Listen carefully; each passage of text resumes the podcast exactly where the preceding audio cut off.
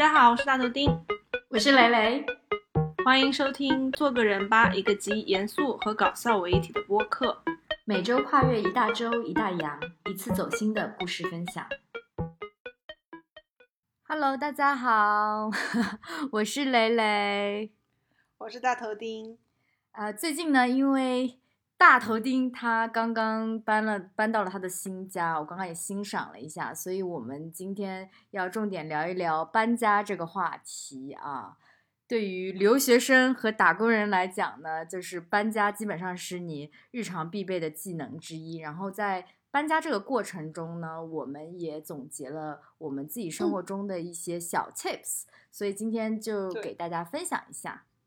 嗯哼，而且。也是因为我搬家的原因，所以我们当中停录了大概有 两三个礼拜。对，搬家真是让人非常的精疲力尽。真的老了十岁，而且我搬家立马之后就出现了一根白头发。我加班加这么久都没有过白头发，这搬家两个礼拜我就立马产生了一根一根雪白的头发。好，那接下来你就可以分享一下你这个搬家的血泪史。是的，是的。其实我们因为之前在国外上学嘛，然后就是经常要不得已的搬家。然后这次搬家的主要的一个原因是因为我之前住在一个 studio，就是一个单间，就是卧室、厨房什么都堆在一起，很小，可能就五十多平吧。因为现在的话，很多时候，嗯，大家可以 work from home 嘛，就在家工作。然后我之前 work from home，在我在在我旧的地方，我就觉得好像很难，就是 work 跟我的休息的时间，工作跟休息的时间分开来，感觉没有一个可以让我，嗯，reset 的地方，就重新开始的地方，所以我就想要有一个一室一厅，一个 门，对，就是我如果躺在，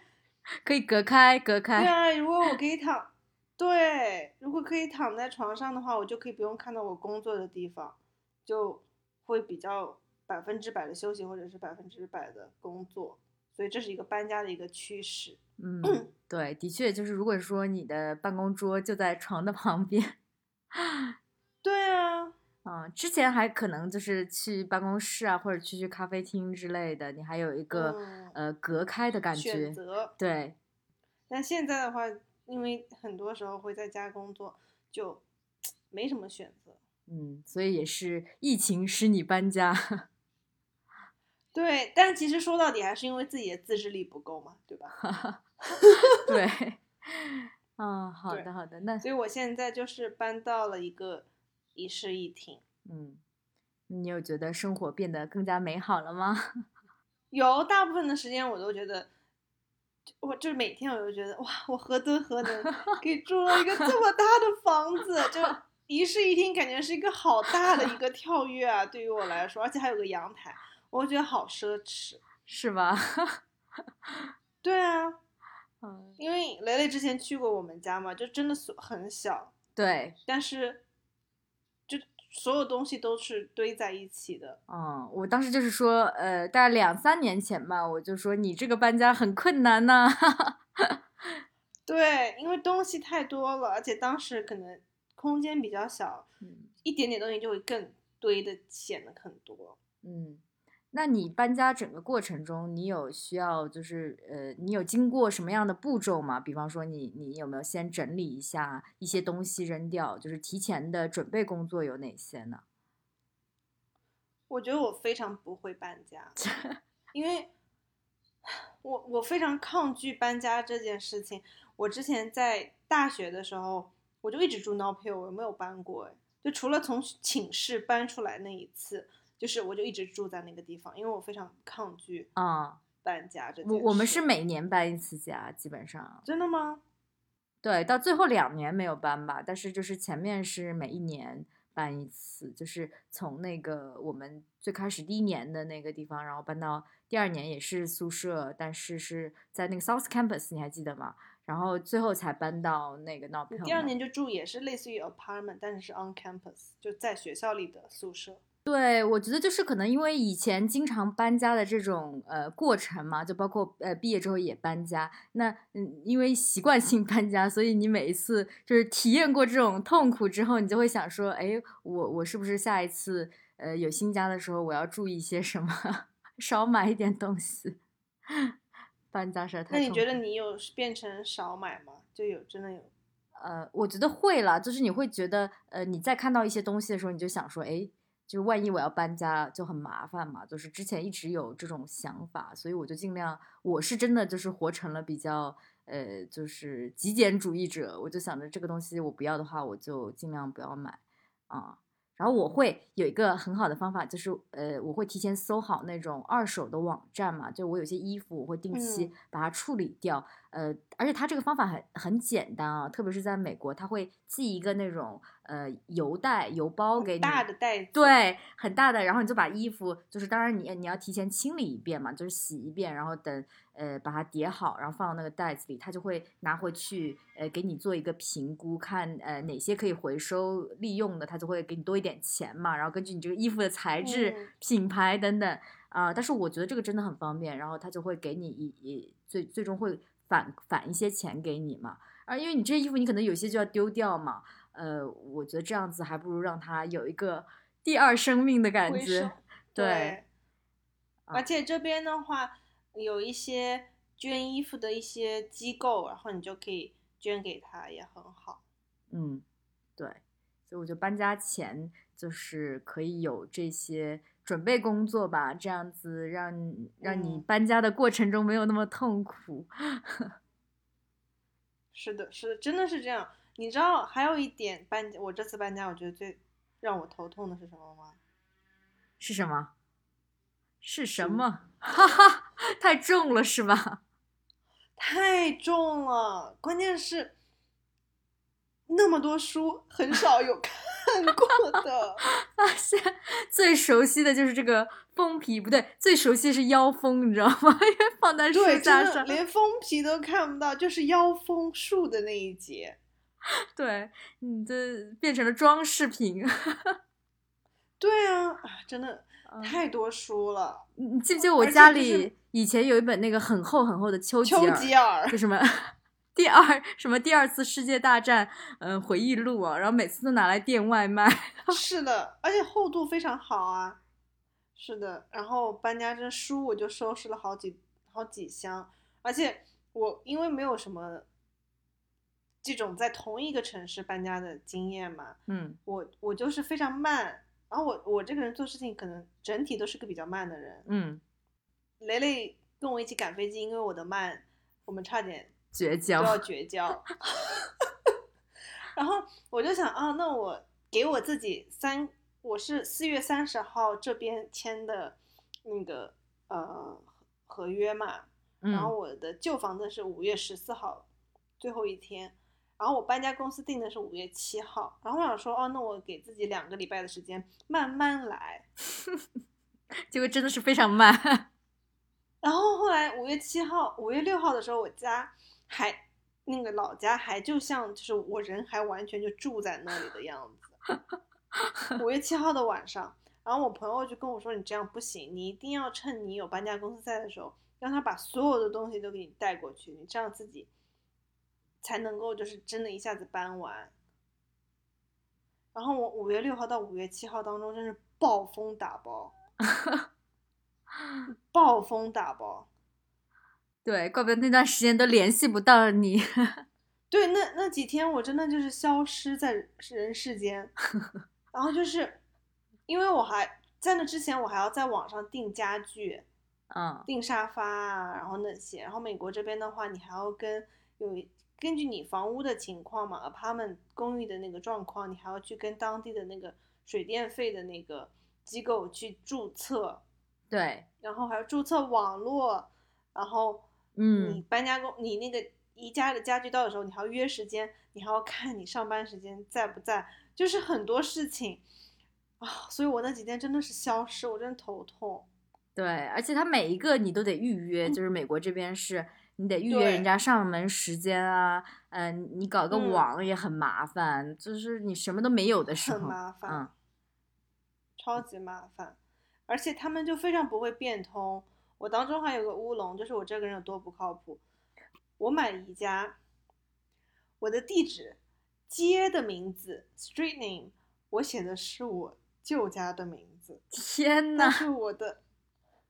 但是我的 apartment 写的是我新家的 apartment，而但是其实两个地方只隔了两条街嘛。嗯，后来发生了什么？其实如果，那其实如果按照国内的方法的话，他肯定就是真的是拐一个弯就到了。嗯，然后我就跟那个宜家的人说，然后宜家人就是消失匿迹，就不理我。然后我就被白白的收了四十九刀的运费。然后我再给他的客服打电话，我说哦，那我能不能把那个地址改了，然后再重新送给我？然后他说不行，如果改地址的话，你就要重新下一单。啊，然后因为疫情的原因，他宜家的那些库存什么都很不足，所以我其实那一单我又要拆成两单让他来送给我，天，所以我相当于，天呐，太烦了。所以相当于我只要付四十九块的运费，我大概付了快一百五十块 三倍运费，运费。对，就是因嗯为我写错了那个地址。对我这点我有发现，因为美国他们嗯、呃就是邮寄的时候咯，他就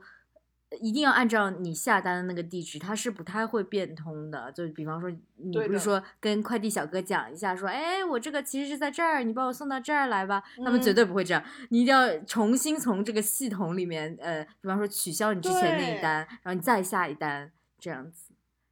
啊就很没有人性化啊。啊。然后呢，你实际上搬家，你搬家公司是有帮你解决很多的烦恼吗？你有推荐就是大家使用搬家公司吗？一定要使用搬家公司，就是因为很多人他说就自己租一个 U 号，然后自己搬嘛，啊，我觉得那样太耗太耗精力体力了。啊，体力，对，因为你还要搬很多箱子啊，然后他们搬家公司的话有很多工具很齐全，我觉得如果能请搬家公司的话，就请搬家公司。嗯，他大概是多少个人会来帮你搬呢？就是你把箱子都码码好，对吧？他呃，我我的那个在洛杉矶的行情是他看你的公寓的大小嘛，如果你嗯是一个 studio 或者是一个一个单间或者是一个一室一厅的话，他一般就给你两个人。嗯，然后我那天我大概是搬了四个多小时，他们两个人帮你搬了四个多小时，算上来回的时间？而且非常近。哦，对对对，就他去接，然后打包，因为有些家具你还要拆嘛，像床啊，对，什么的。而且像是比如说你你买的那些衣柜，就是比如说是有抽屉的那种，有搬家公司在的话，他就会直接他们都很全嘛、嗯工具，他就会帮你把那些柜子用保鲜膜给包好，你就不用再把柜子里面东西再拿出来，然后再放进去。这也太方便了吧！我还没使用过搬家对啊就是公司啊、这个很方便，就会比较很适合同城哎。就是如果说你从一个地方搬到另一个地方，嗯，嗯，对，而且我还不知道，它还有专门是给嗯衣服的那种箱子，就是它会有一根杆子，然后你挂在的那种衣服的话，你就不用叠，你就直接可以挂在它那个箱子里。他们好像那种收收纳小达人的感觉，就是他说，哎，你看你这样子一放，就我我在网上有看过这种视频，他对说这样子搬家更方便。但其实我觉得美国这边还是不是很完善，因为我看像国内，特别是上海，它有那种日式搬家嘛，它什么是日式你啊、日式搬家，它就是还帮你收纳好。哇，好细致。因为其实你搬了之后，你收纳又是另外一个大工程。那日式搬家是它是收纳好搬走了之后，然后他再帮你呃放到那里的时候也在收纳好吗？他就先帮你搬，然后再帮你收纳。天呐，怎么会有这么这么好的事情？上海有，啊，嗯，下次有机会要尝试一下。然 然后我就想说，天呐，请请大家赐我一个 Marie Kondo 给我。你像如果你有家具比较多的话，像我的床头柜啊，我的书桌，他们都是直接用保鲜膜那种东西给包好，然后我就不用再整理了。对，这样还可以防撞，对吧？那为什么你有了搬家公司，你还如此的痛苦？因为小东西太多了，什么衣服啊，然后还有、还有书，然后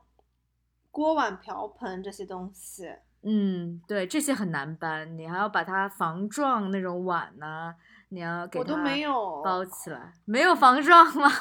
那你是怎么搬的？我就直接扔到那个箱子里面了，因为我是真的就是一天内把所有东西打包好。啊、那还是很很迅速的。但是我之前有看过，呃，我有那种会非常会收纳的朋友，他就会把衣服一件件叠好，然后会放到一个袋子里，是抽真空的啊、因为他、嗯我们当时是搬回国嘛，就是你要寄。寄或者是你放到你自己行李箱都很占体积嘛，衣服，然后它就会一件一件抽好真空。我当时说哇，太厉害了啊！我之前寄回国也是会抽真空，但是我？之前寄回国被子啊什么的，对，但是我之前寄回国又是很又是很 last minute 的一件事情，这可能你的性格就是这样，你得等到最后一刻。最后一刻。然后我之前回国就是不不懂嘛，然后我连锅就是我的碗我都带回国，你想多沉啊！为什么要把碗带回去？因为我当时就不知道怎么去取舍吧。哦，你就都想带回去。不过我发现我有这个问题，我我后来啊，就寄回去的东西，我基本上打开看，就是我没有一件我想要再用的。对对不对？对不对？对，结果你花重金寄回去，比方说，呃，寄回国，对，几一个箱子可能要，我现在不记得了，就假设一百美金、两百美金这种，就可能要花呃差不多快一千块人民币。你打开看，哎，都是以前的那种鞋，就是球鞋高中的球鞋什么，对你可能也不会太用它，但是你当下你你搬的时候，你又想说我不想马上扔掉它或者处理它，啊、所以对，然后我又我个人又有很多很有情情节的东西，什么大学的 sweatshirt 啊这种东西，就很舍不得。然后后来我就是有看，嗯、那个 Marie Kondo 他写的那本书嘛，他就说你就只要感谢陪伴过你的这个东西，你就跟他说谢谢，然后你就要跟他再见。啊，是不是中文是叫那个断舍离呀、就是日本的那个女的，对，好像是这本，我我我有看到，你之前是不是有跟我讲过，就是说对这个东西说谢谢？谢谢，对对对对对，说要对这个东西说谢谢，要感恩。天呐，我感觉日本人这方面好会，因为他们可能地方比较小，他不得不对，要会断舍离。收纳，而且很会收纳。对啊，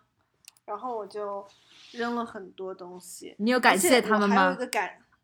有啊，我有，因为之前就是淘宝上会买东西，嗯，然后我现在就感谢他们陪伴了我，而且有，而且我有问我自己这个问题，我在断舍离的时候，我有问我自己，你会不会真的用这个东西？对然，后有很多时候你就会说啊，以后可能会会用啊，你不知道啊这种东西。但是你再问自己，你上一次用这个东西是什么时候？对，对，一然后如果，是超过一年，你大大概率是不会再用到那个东西了。是是。还有一个，我我不是很喜欢的一个概念，有一些人他可能会说，我这个东西买过来这么便宜，我大不了呃就扔掉它嘛，或者是我我再买一个。我我觉得就是虽然它不贵吧，但是你你这样其实是一个很不可持续的一个理念，特别是像以前不是买一些衣服比较便宜啊，那种快时尚的衣服啊，呃或者是球鞋嘛，你本身也不呃不贵，可能有些两三百人民币啊这种，呃，但是你如果动不动就一扔一扔的话，其实这个对环境还是挺大的一个污染嘛，啊对吧？所以是啊，每次买东西之前先灵魂质问，真的真的真的是这样。嗯但是我觉得，嗯，我现在就觉得，我跟自己说，我买衣服这方面就是谨慎，但是书的话，我还是给自己一个空间宽心的时刻。对，而且书其实你可以呃，就是以后你再搬家的话，可以送一些给朋友了。我觉得，啊，对，而且书这个东西其实不存在过时嘛。嗯，对，他以前也送过我好多书，我特别喜欢。而且我们以前都买二手书，我觉得这个这个习惯也是好的。，对，嗯，是啊，我我我，而且我我自己本身也很喜欢买二手的衣服，有的时候，但是我身边的朋友都不大理解，包括雷雷本人。对，就是我觉得也有看嘛，因为其实二手的，就是我自己的想法，就是你要经过一些处理可能会好一点，因为要不然我我对他的前世我不是很了解，我会很紧张。对，对，而且哦，我还要跟大家分享，如果大家搬家的话，我我是最近才知道的，就是你搬家要换地址嘛，嗯，但是你能想到要改地址的东西可能很有限，可能比如就是什么你的银行啊，或者是你的什么账单，但是有很多东西你会忘掉这些东西。我的朋友就跟我说，你可以去那个 USPS 上面申请，就是把你现在所有未来从哪一天开始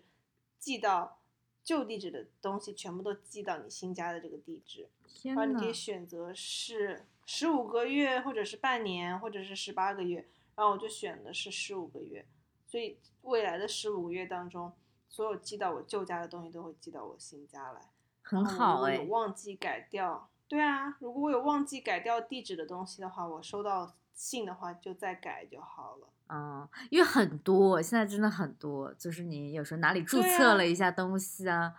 嗯，而且你想说，其实如果我我我日后住到你舅家那个人再收到你的信也不好。对，他也很生气，怎么这个人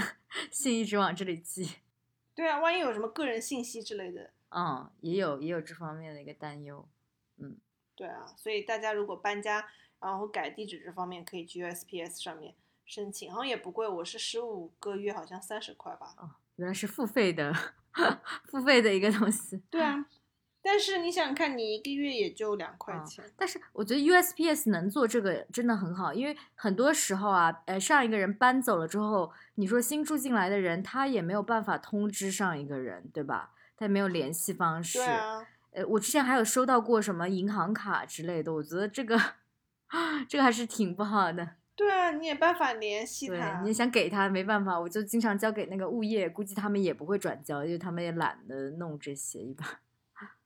那在国内的话，你比较有在国内搬家的经验。嗯，其实也就一次了，因为我今天今年搬来上海嘛，其实去年年底吧。但是我觉得国内就比较方便，因为第一个，嗯、买所有的东西都比较方便嘛，国内网购啊什么的。特别是像现在哦，就是疫情过后，我发现就是送菜啊这种都特别方便，你都不用自己去超市，那送菜送给你的又新鲜又好。那如果说有什么质量问题，对，有质量问题的话，你就给他拍个照，他就说哦，就看一下这个情况，他就会处理，所以真的非常便捷，我就没有想到这么方便。嗯，然后我我现在在上海，呃，就住的这个地方，呃，它也是有带家具的嘛，所以呃，我搬过来的话就很很轻松，很愉快，没有说什么，对，就是拎包入住这种，呃，就很很简单哦，就只要买一些，比方说很基础的什么呃碗筷啊这种要自己买一下，然后锅啊这种电器啊这种都是比较对于我们来讲比较初级的，嗯，但是一旦我觉得涉及到那种大的家具啊，你就会很头大。呃，我我刚刚就是想到。你讲那个 U Haul 嘛，就是租一个卡车来搬家。我们其实学生时期就以前是经常有这种经历的哦，呃，嗯 因为但是我们女生又没有力气去搬，所以这种时候就真的是只能拜托一些。对呃男的同学，因为 真的要搬那种大的箱子啊，就就我们就是实在是搬不动了，嗯，我就想到那个时候真的，呃，现在想想如果有更好的。对我们另外一个呃很壮的朋友，经常就帮我们搬这个搬那个，体力活儿都是他来做的。啊。现在有很多选择就很好啊，而且我我会觉得真的，如果网购方便的话，对于呃女生来讲是很呃很友好的一件事情，因为它可以直接送到你门口的话，哎，你就只要把它打开，就是做一些收纳的工作就可以了，你不用说啊，我把这个箱子呃吭哧吭哧的从哪儿搬过来，那个会会比较困难。国内真的是比较方便，那你国内房子是跟？房东还是像这种公寓打交道，呃，我国内的它其实是可以选的，就是也有跟物业直接呃租的这种也有的，但是我现在这个是直接找的房东的，然后国内它有很多那种中介平台嘛，也很方便，但是你要找那种靠谱的那种咯，嗯，这里也不。不不打广告了，大家可以去自己去找嘛，就找那种大平台，因为我们也有就是朋友找找的可能不是很大的平台，就是比较比较坑一点，就是一个一坑连一坑。那我们呃我自己的一个想法是，我交给大的平台的话，我自己会有呃更多的保障嘛，所以我整个过程是非常的呃愉快的。对，因为就是他也不会像以前那种中介哦，以前呃，因为我之前在北京也租过房子嘛，以前那种他可能会呃想着你的。呃，押金不给你啊，这一种就是你要跟他斗智斗勇，然后最最终还是斗失败了。那现在的就比较专业一点，他就是给你提供服务，而且现在呃，就是这种平台，他们找的人员也素质更加高，都是什么本科生毕业啊啊，就是他也不会说为了你这个。呃，中介费就呃隐瞒你一些情况啊，都是很很真诚的跟你沟通，所以这块儿的话，我觉得是这几年一个呃特别大的一个进步吧。然后我我整个过程他也是很好的在帮我在协调，所以我我觉得呃就是非常的顺利，然后也不会说很困难啊。对，主要是要选对平台，大家就是呃选那种都是真实房源的平台。对对，你说这点是我，因为我之前在微博上面有 follow 一个人，然后他就是分享自己在上海找房子的故事，然后他他就跟中介说，哦，我想去看你平台上面这套房，结果他去带他去看的根本就不是一套房，是吧？嗯，就是还是要像你说的看平台，然后看。就是诚信度啊，然后这些东西都是还挺重要的。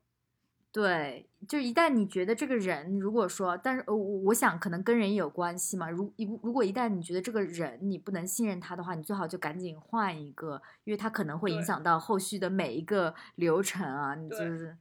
对，是的，我觉得像在这边看房子也是，在这边看房子的话，可能就是两种吧，一个就是你跟就是。个人的那种 landlord，房东打交道，然后还有就是你有那种公寓，然后一栋楼，然后它会有一个那种房屋出售、出租的的一个办公室，然后你跟公司的那些人去打交道。然后像我的经验就是第二种嘛，你去看一个 apartment，你去看一个公寓，你跟他的那个公司里面的带你去看房子的那个人气场合不合也很重要。对，因为你日后的话，可能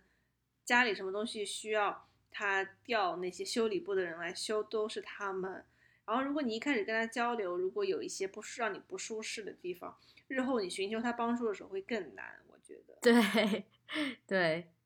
嗯，所以呃，可能要评估这几个项目吧，就是说，一个是嗯。比方说，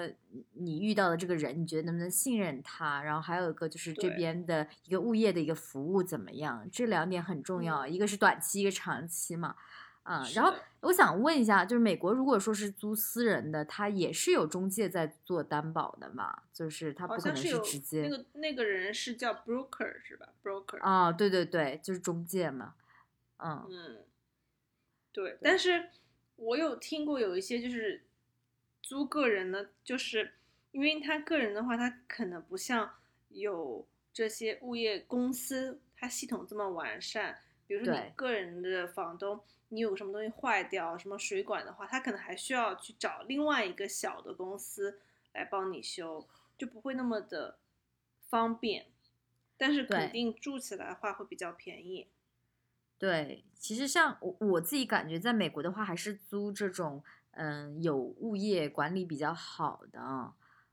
嗯，会嗯更好一点。这样子你你各方面嗯服务他至少都没有问题啊，你哪里东西嗯有问题啊，他就马上就可以。我记得嗯我们之前是在网上填一个单，然后他可能第二天就会过来看。对，或者是有时候当天也可以，因为他们自己就有这些人员，呃，就是嗯配备在那里。那他一一有什么问题的话，只要他有时间，他都可以安排人过来。而且比较放心忘记带，对，忘记带钥匙的话，对，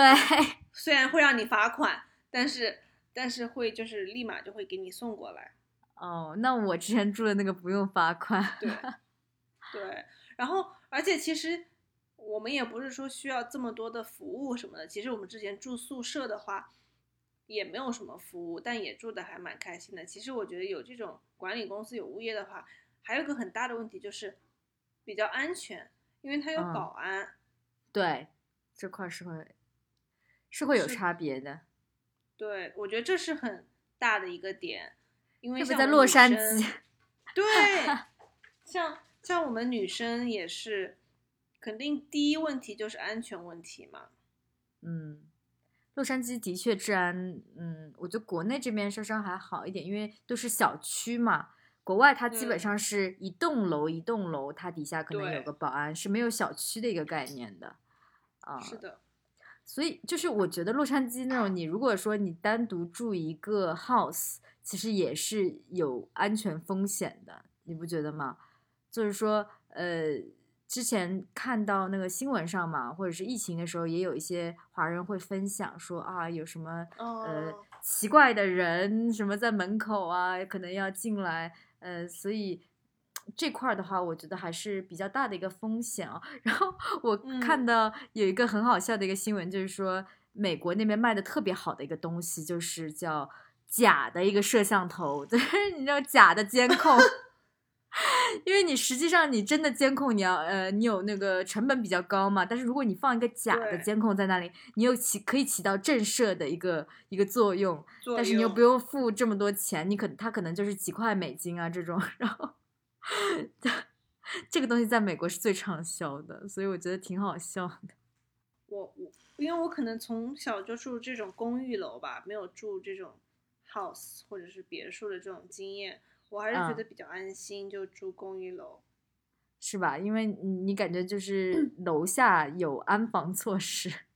对，我建议，如果大家现在因为现在下一个学期也快到了嘛，如果大家现在在找房子之类的，现在因为疫情的关系，很多起码洛杉矶的市场是这样子的，就是很多网站就是这种房子的，它在网站上面会有那种 virtual tour，就是我还是建议大家就是货比三家的去看。其实像这种公寓楼，雷雷知道，这种公寓楼里面的硬件设施，就是你房子本身都是几乎都是标配嘛，对，什么洗衣机，怎么怎么样，然后你就看一下大致的整体的那个房子的 floor plan 啊，你还是要货比三家看一下，然后看一下地理位置怎么样，看一下附近的犯罪率之类的，真的要好好考虑。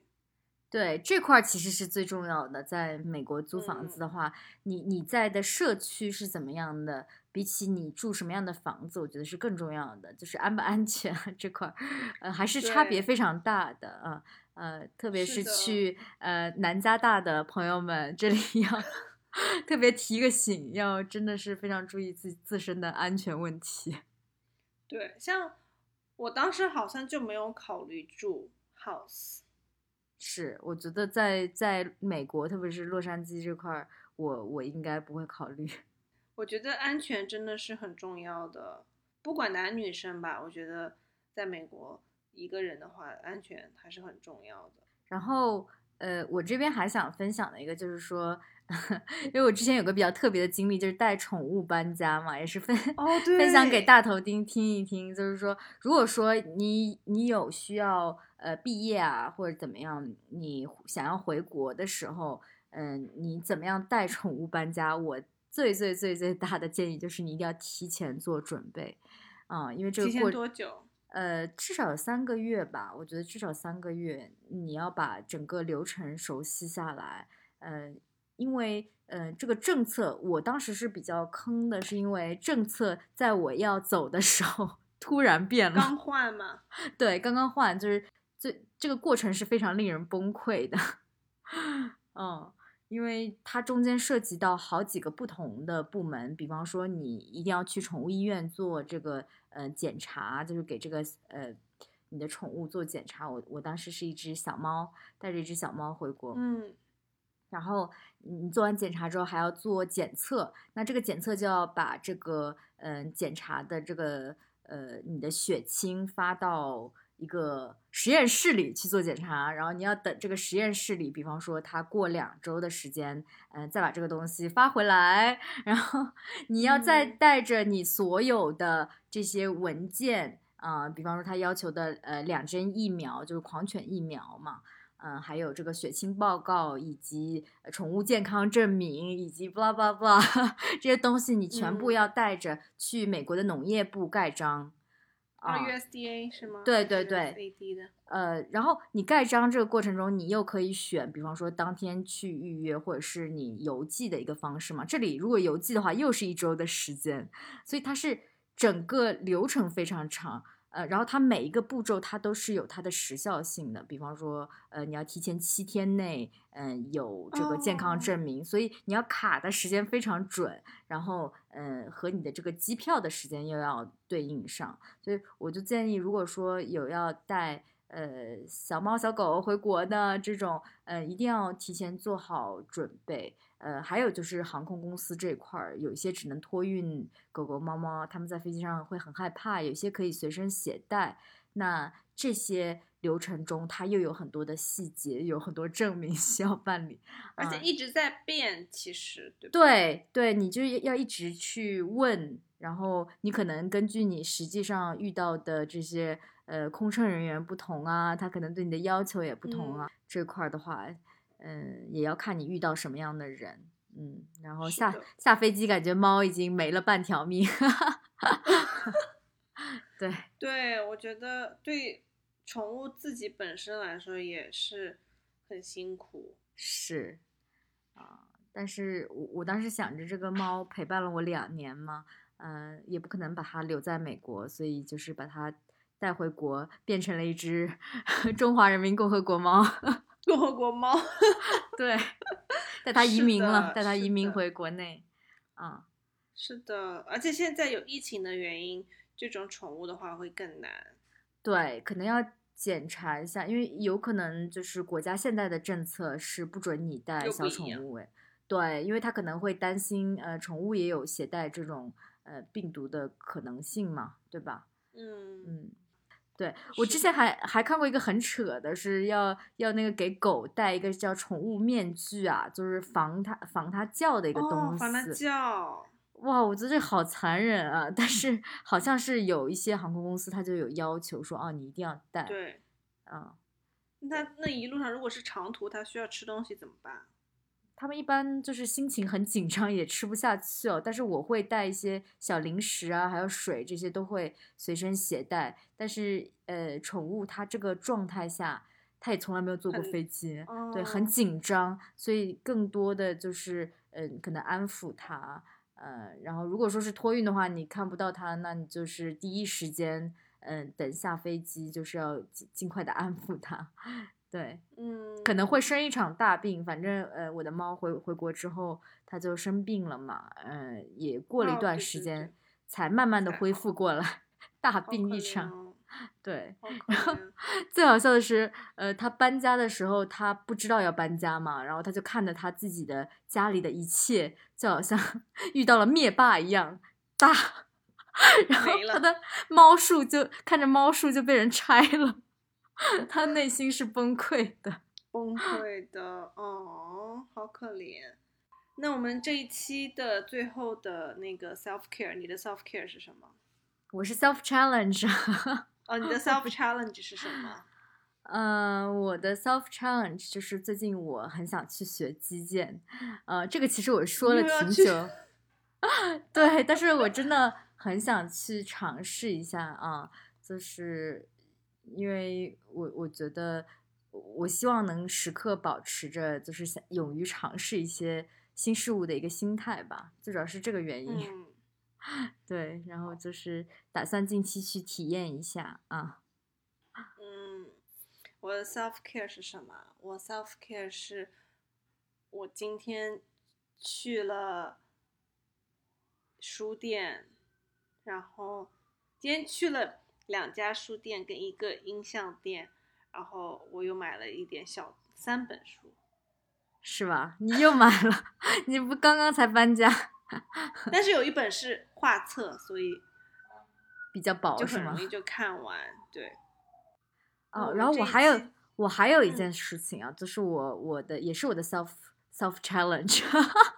加 self care，因为我觉得在 challenge 的这个过程中，我就是挑战的过程中，我我是完成了就是 照顾我自己心情的过程啊，嗯，嗯就是我我我呃今天报名了一个呃叫 swing dance party，就是摇摆舞，呃就是这样的一个舞会吧。啊，它是零基础就可以去参加的。我之前也没有了解过这个舞种嘛，但是我在电视上啊，或者是以前电影上有看过，所以还是非常期待的。下次可以跟大家分享的。是 舞蹈界已经涉猎很多哎，又是钢 管舞，然后是非洲舞，你的非洲舞怎么样啊？呃非洲舞还行吧，就是也是刚刚入门。下次给大家多？多分享一下视频啊什么啊，这里分享不了。那你一百一百次运动分享了有还在呃，一百次，有，现在已经差不多四十次了，所以就是呃，以整个年度来讲的话，还是嗯、呃还是 OK 的。但是我对我前两个月就是比较忙，所以呃，就是这个只是说慢慢的进行嘛，我一有时间还是会去运动，这样。而且大家真的搬家是会瘦的，所以大家还是吗？好的，真的，因为你搬家就身心疲惫啊可以感觉得出来，你这一期非常的疲惫。啊，真的是老了十岁。好了，那大家就是这样。对，我们会争取跟每周更新，然后我们可以在目前只能在喜马拉雅跟苹果上面找到我们，因为小宇 宙我们还没有。我们一直说在小宇宙上面可以找到我们，但是其实 还只能找到我们，但是听没有听不到我们的集，我听不到我我们过往的那些 episode，所以最全的是在喜马拉雅跟苹果。没事，下周的话它就会在小宇宙了。好的，真的吗？真的 好吧，我们尽力。好，好，那大家这样，拜拜。拜拜。